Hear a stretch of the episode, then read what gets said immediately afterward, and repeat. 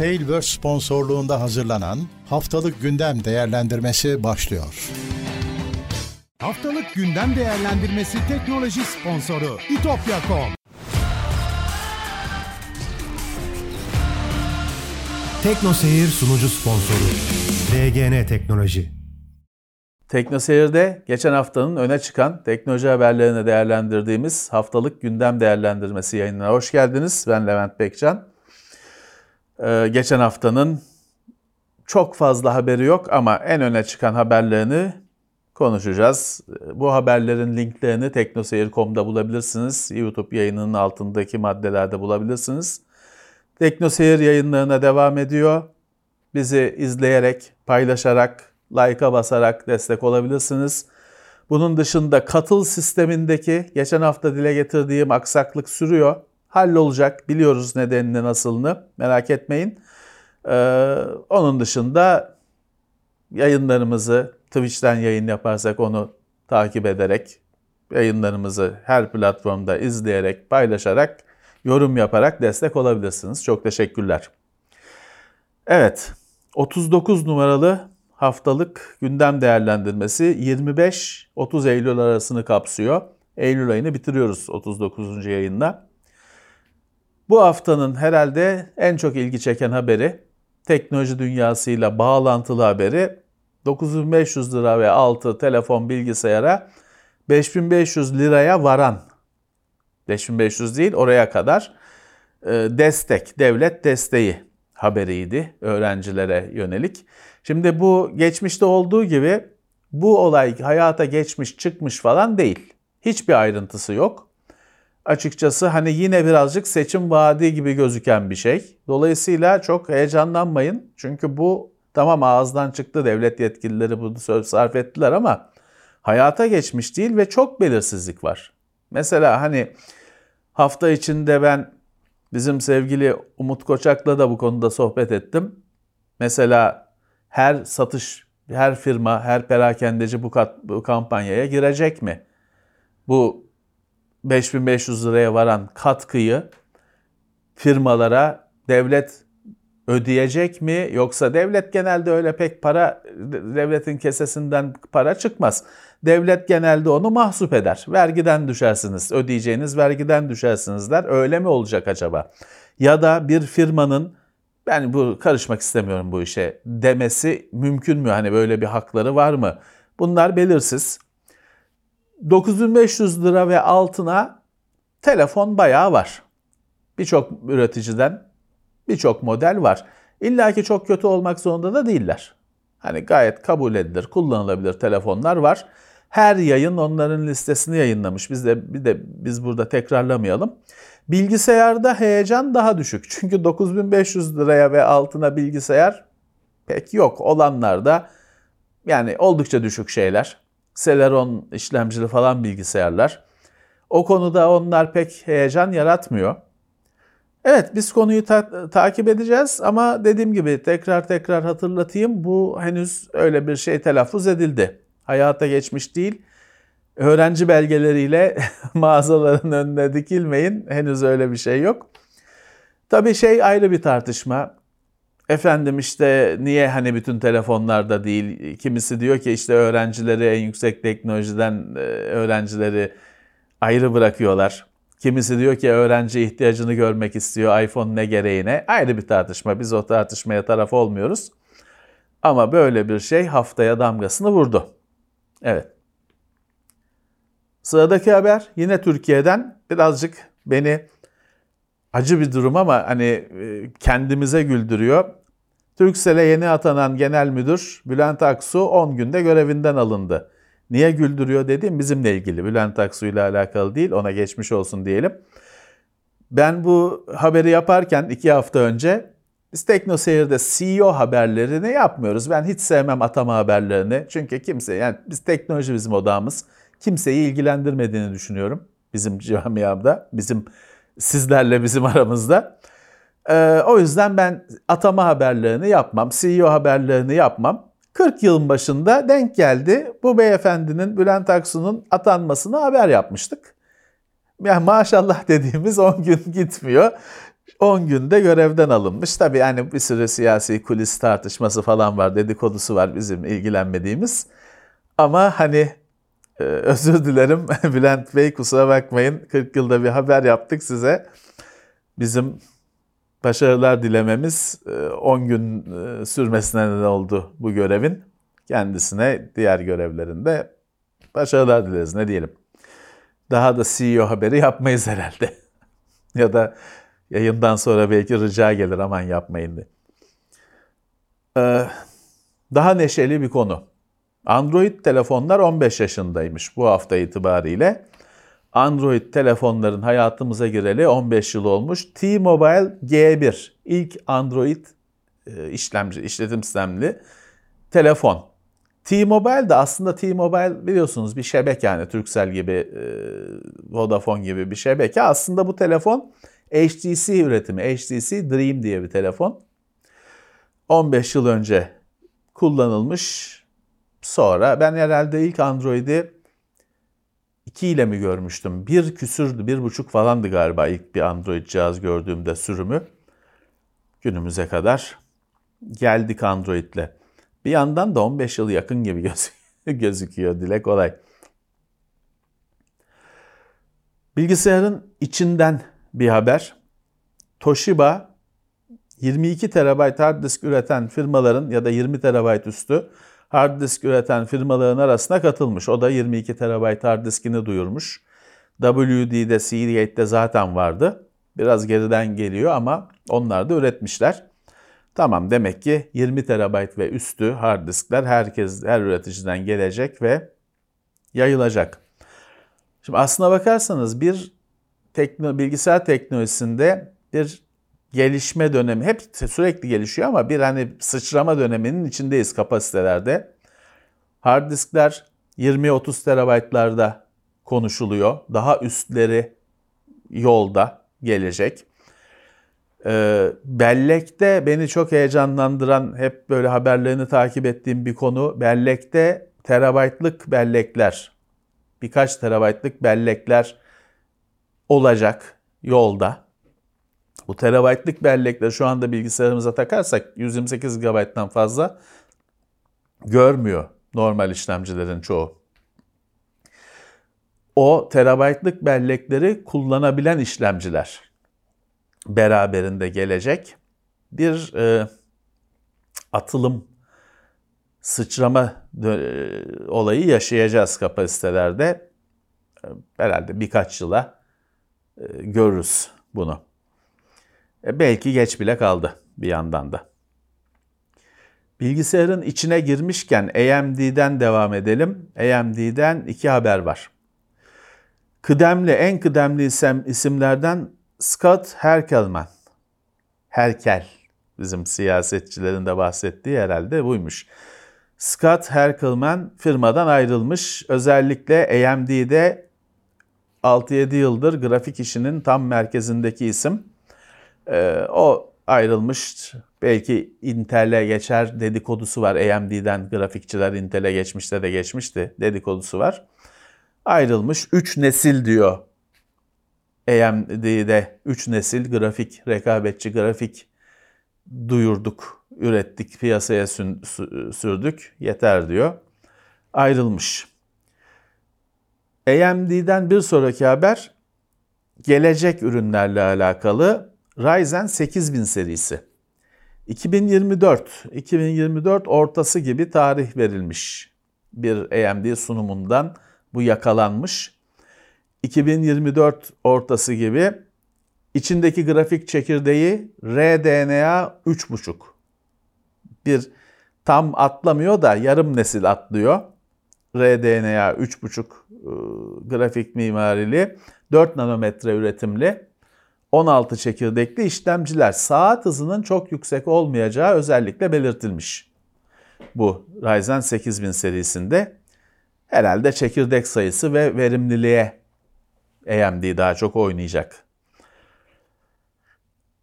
Rakip Nvidia tarafında daha değişik bir haber var. DLSS 10. Nvidia'nın da bir sunumunda DLSS 10 diye bir e, yeni DLSS neslinin hedeflendiği dile getirilmiş. Önemli olan şu. Hani DLSS'te 3'te kare oluşturma gelmişti. Frame generation. Fazladan oyunun karelerini ekran kartı oluşturuyordu. Oyunu yormadan, işlemciyi yormadan. Ee, RAID 3.5, DLSS 3.5'la Ray Tracing'i iyileştirme gelmişti hatırlarsanız. DLSS 10 bizim de gündemde arada sırada bahsettiğimiz konuyu eline atıyor. Grafik oluşturma işi yani bu bildiğimiz poligonlardan, çokgenlerden oluşan, aslında üçgenlerden oluşan objeler, üzerine doku yapıştırma falan filan bildiğimiz anlamda 3D görüntü oluşturma işi kaldırılıyor. Tamamı yapay zeka ile görüntünün oluşturuluyor. Haftalık gündemi sürekli ta- e, takip edenler, geçmişte benim de böyle olabilir diye e, tahminde bulunduğumu hatırlarlar. Evet, DLSS 10 devrinde görüntünün artık üçgenle falan oluşturulmayacağı, tamamıyla sentezleme, yapay zeka görüntü oluşturma sistemiyle oluşturulacağı tahmin ediliyor ya da öngörülüyor. Ama hani şimdi şu anda DLSS 3.5 var ya ondan bir sonraki 10 olmayacak tahmin ediyorum. Bu 10 daha yakın bir teknoloji değil. Planlar bu şekil, planlar bu yönde demek ki. Bunu GeForce kaçla artık 6000'de mi görürüz, neyle görürüz bilemiyorum. Ee, şeyi bilmiyorum. Acaba bu işlem, bu grafik işlemcilerde o üçgenleri oluşturan, üzerlerine dokuları yapıştıran transistörler, işlem üniteleri onlar herhalde yapay zeka işlemcilerine şu anda nispeten az olan yapay zeka işlemcilerine dönüştürülecek işlem grafik işlemcisinin içinde.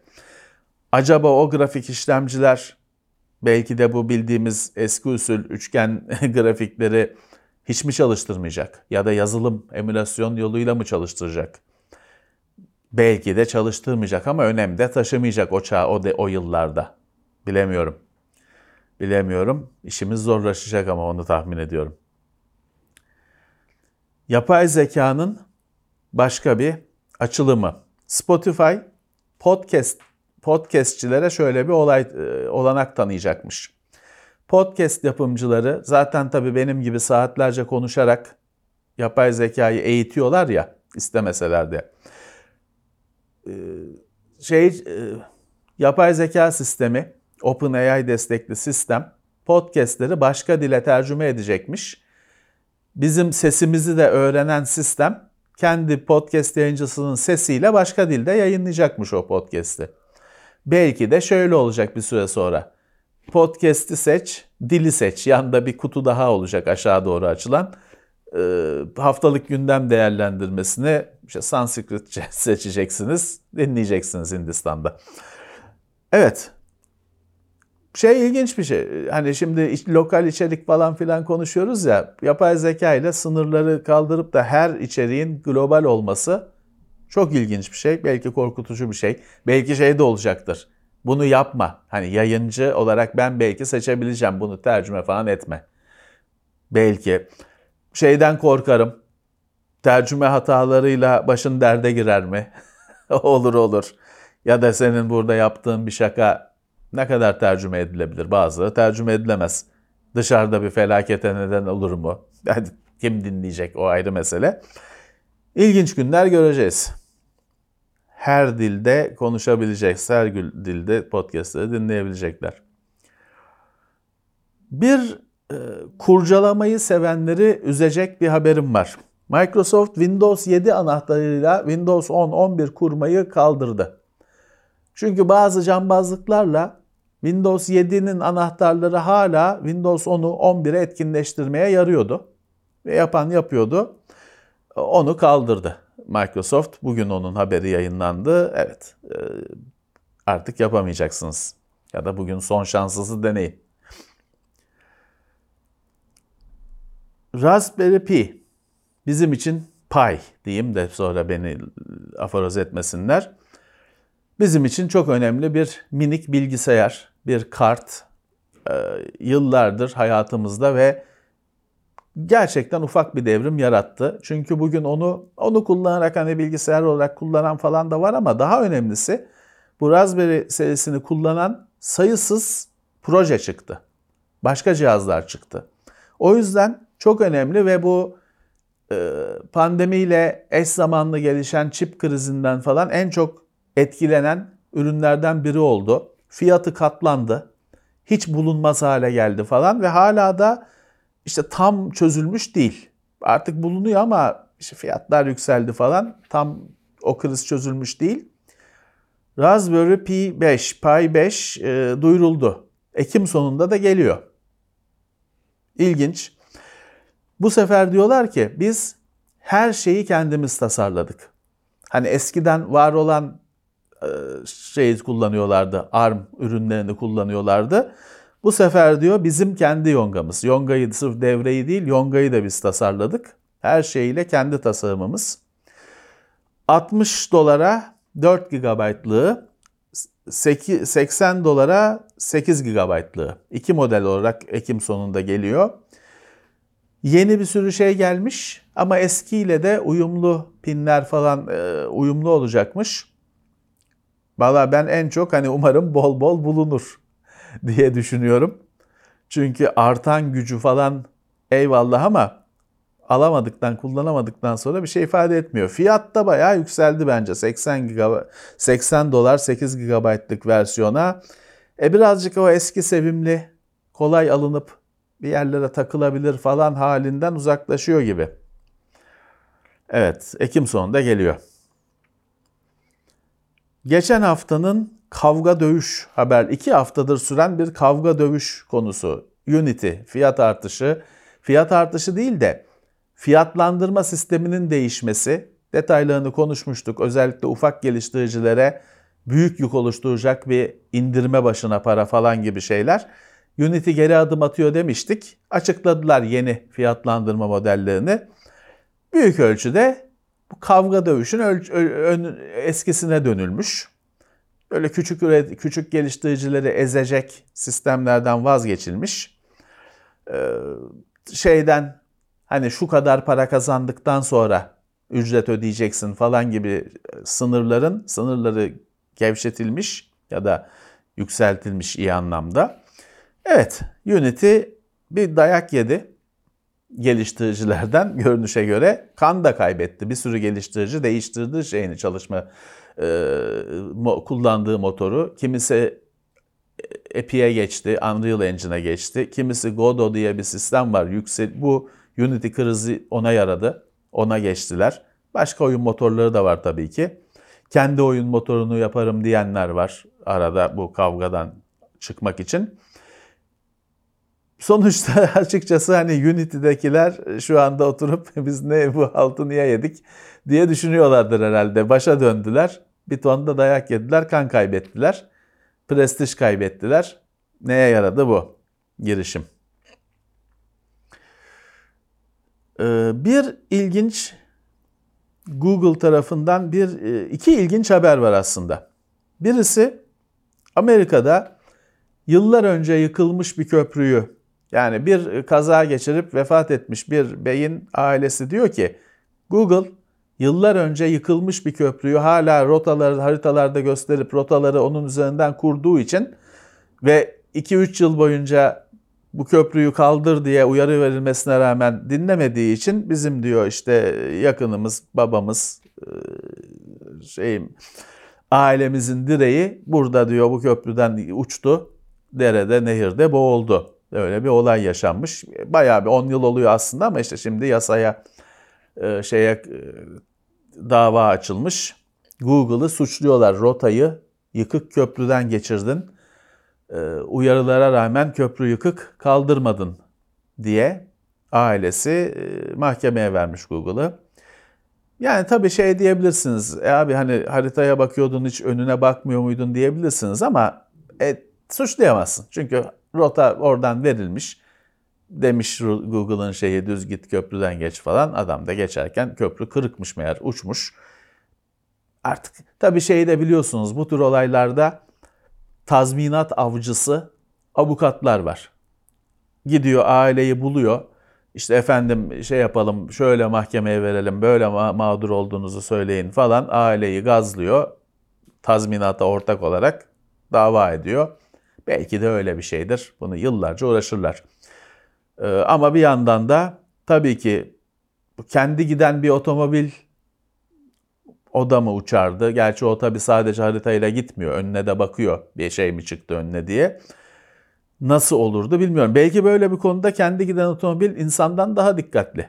Çünkü o sürekli kontrol edecek. Herhalde bu bey rota düz gidiyor diye bakmadı herhalde. Belki başka bir şeye bakıyordu. Belki köprünün yıkılış şekli hani yıkık olduğunu gör, göstermeyecek şekildeydi. Bilemiyoruz. Bilemiyoruz. Google'ın uğraştığı bir diğer mesele biraz ucu bize de dokunacak bir şey. Çok daha ilginç bir şey. Şimdi bu maçları seyretmek bütün dünyada belli ki bir dert futbol meraklıları için. Ucuz değil çünkü. Ben çocukken maçlar televizyonda yayınlanırdı. Televizyonda olmayan radyoda yayınlanırdı. Çok meraklılar Toto diye bir hala var mı spor Toto? Onu oynayanlar ikisini de gözü televizyondayken kulağı radyoda olurdu falan filan.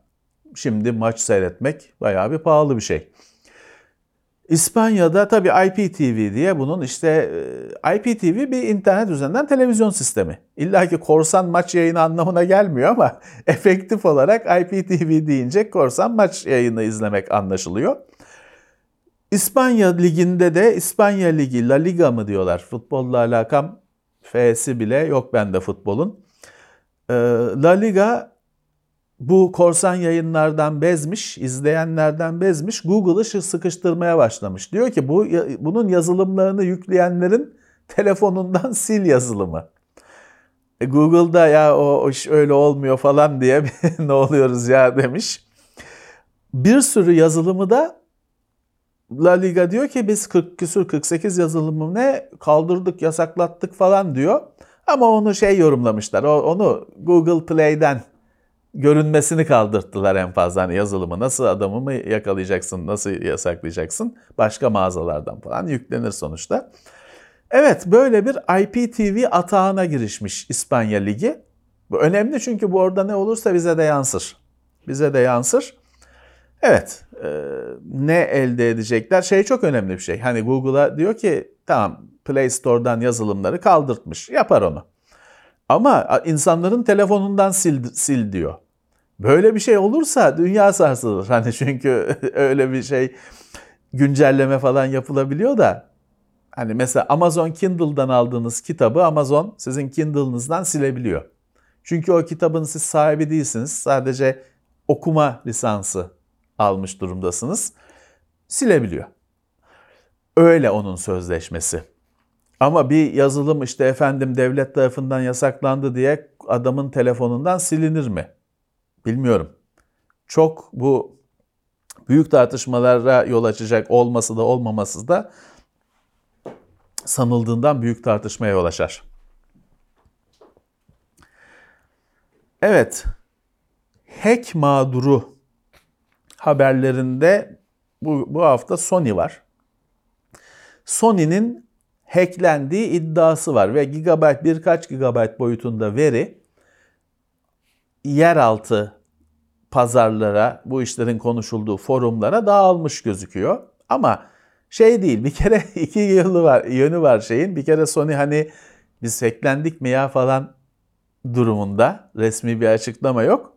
İkincisi o yeraltı mecralarında da bunu kim yaptı kavgası var. Çünkü farklı hack grupları birbirine girmiş. Siz yaptınız, biz yaptık diye. Garip bir durum. Garip bir durum. Şey de tabii bir Sony deyince ya Sony'de PlayStation'da var, televizyonda var, başka stüdyo, film stüdyosu da var, müzik de var. Sony deyince neyi hangisini konuşuyoruz? Bu değişik haftanın belirsiz haberi. Evet hafiften gündemi toparlıyoruz. Bu hafta çok fazla konu yoktu. Teknoloji dünyası için önemli bir gelişme var. Araştırmacılar mavi led'i çok düşük gerilimle çalıştırmayı başarmışlar. Şimdi mavi led meraklılar hatırlar nispeten daha yeni girdi hayatımıza. Yeşili, kırmızısı, turuncusu yıllardır vardı. Mavi yoktu. Mavinin girmesiyle beyaz oluşturuldu Beyazın beyaz ledle birlikte bu hepimizi şu anda aydınlatan ampuller oluştu, televizyonların aydınlanması oluştu. Bir devrim oldu. Mavi led tek başına bir devrim. Yanılmıyorsam da zaten geliştiricileri de Nobel ödülüne kavuşmuştu. Mavi led daha yüksek gerilimle çalışıyor diğer ledlere göre. 4 volt istiyor. 4 volt da hani normalde şarj olabilen bu telefonlarımızın her türlü cihazımızın içindeki piller 3.7 volt. Onları daha yüksek gerilim için paralel bağlamak falan gerekiyor hücreleri. Ee, 1.5 voltluk kalem pille çalıştırmayı başarmışlar. Bu şu anlamda önemli. Dedim ya mavi led hani bugün çevrenizde hiçbir cihazda mavi led olmayabilir. Şanslısınız. Ben de çünkü çok aşırı kullanıldığı için bir dönem sevmiyorum. Ama işte beyaz led, beyaz led ampulün de içinde o mavi ledin teknolojisi var. Televizyonunuzun aydınlatmasında, telefonunuzun aydınlatmasında da mavi led görmeseniz bile o mavi led var. Işığı oluşturma, beyaz ışığı oluşturmada. Dolayısıyla onun daha düşük güçle çalıştırılması falan her şeye yarayacak bir gelişme. Evet araştırmacılar 1,5 voltluk kalem pille yakmayı başarmışlar ama 1,5 volttan da azla da yakabiliyorlarmış. Bu uzun vadede, orta vadede her şeyi etkileyecek bir gelişme. Umarım hayata çok hızlı e, geçer, yansır da meyvelerini biz de yararlanırız meyvelerinden. Haftanın son teknolojik tartışması, haberi yıllarca sürecek bir meselenin yeni bir aşaması. Yapay zeka üretimi eserler, görsel eserler tescillenir mi? Amerika'da e, patent kurumu reddediyormuş hala bunları işte bir insan yok diye bunda insan yaratıcılığı yok diye tescil etmekte e, tescil etmeyi reddediyormuş ama bu linklediğimiz Ars Technica'nın haberini okumanızı tavsiye ederim İngilizce sorun değilse. Orada çok güzel bilgiler vermiş yorumcu. Diyor ki fotoğraf da ilk çıktığında aynı şey yaşanmış. Fotoğraf da ilk çıktığında ya bunu makine çekiyor burada insan yok bu eser olarak tescil edilmez demiş aynı patent ofisleri. Sonra bir e, sanatçı yanılmıyor, yanlış hatırlamıyorsam Oscar Wilde'ın yazar e, bir e, fotoğrafını çekmiş, tescil etmek istemiş. Buna da denmiş ki ya tamam hani bu oda işte masa, bardak falan adam okey. Hani bunlarda bir yaratıcılık yok ama e şimdi sen hani Oscar Wilde'ı öyle tutmuşsun, kamerayı şuradan tutmuşsun, ışığı şuradan vermişsin. Bir insan var burada, insanın bir payı var deyip insaf etmişler ve tescil etmeye başlamışlar. Fotoğrafta da insanın bir makine üretimi olmadığını, insanın bir dokunuşu olduğunu kabul etmişler, tescil etmeye başlamışlar. E şimdi mesela orada da makaleyi kaleme alan diyor ki ya şeyde de bir e, yapay zeka üretimi eserde de insan var. Çünkü parametreleri yazıyor ve ince ayar yapıyor. Şimdi bir tartışması olan eser var. İşte 600 kere mi ne 600 iterasyonda mı ne o noktaya gelinmiş. E, deniyor ki ya bu bir düğmeye basılıp 600 tane resim çıktı birini seçti. O değil.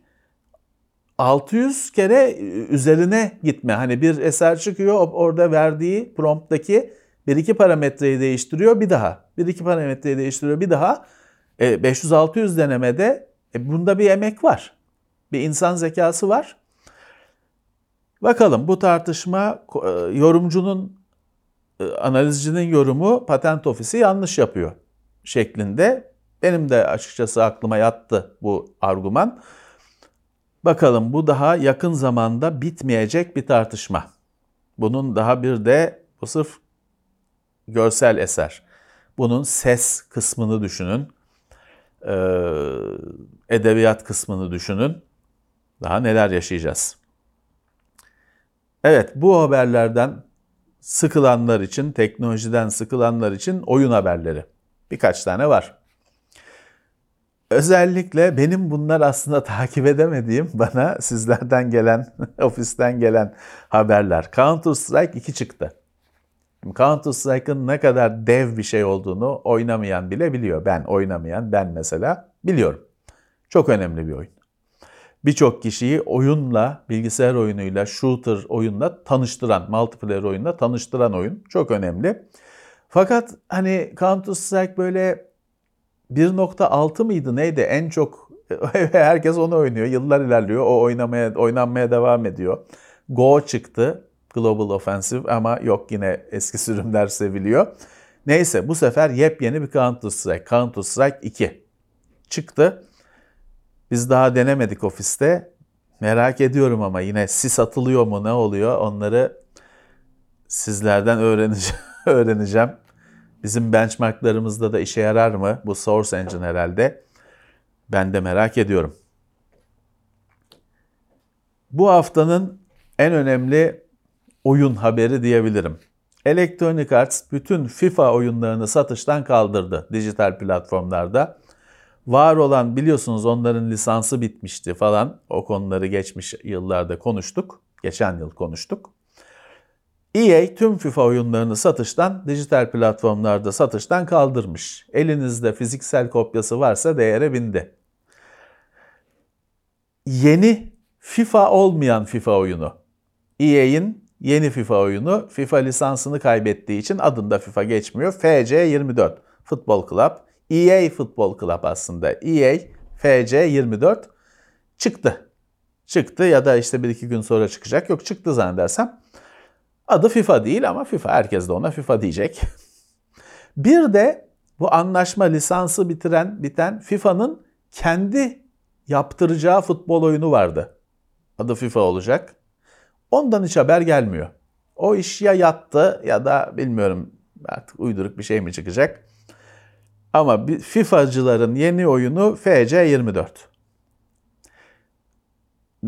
Fut'ta Ultimate Team'de kadın erkek takımlar karışık yapılacakmış. Bir onu öğrendim. Yeni. Benim başka bir ilgim yok FIFA ile. PlayStation bir isimden iki haber var. PlayStation'ın başındaki isim Jim Ryan 26 28 yılın ardından Sony'den ayrılmış. 28 yıldır son PlayStation'ı götürüp ayrılmış. Önemli bir gelişme. Şey tartışmaları var. Bu PlayStation oyunları bir süredir PC'ye de çıkıyor ya birer birer. Başarılı da oluyor.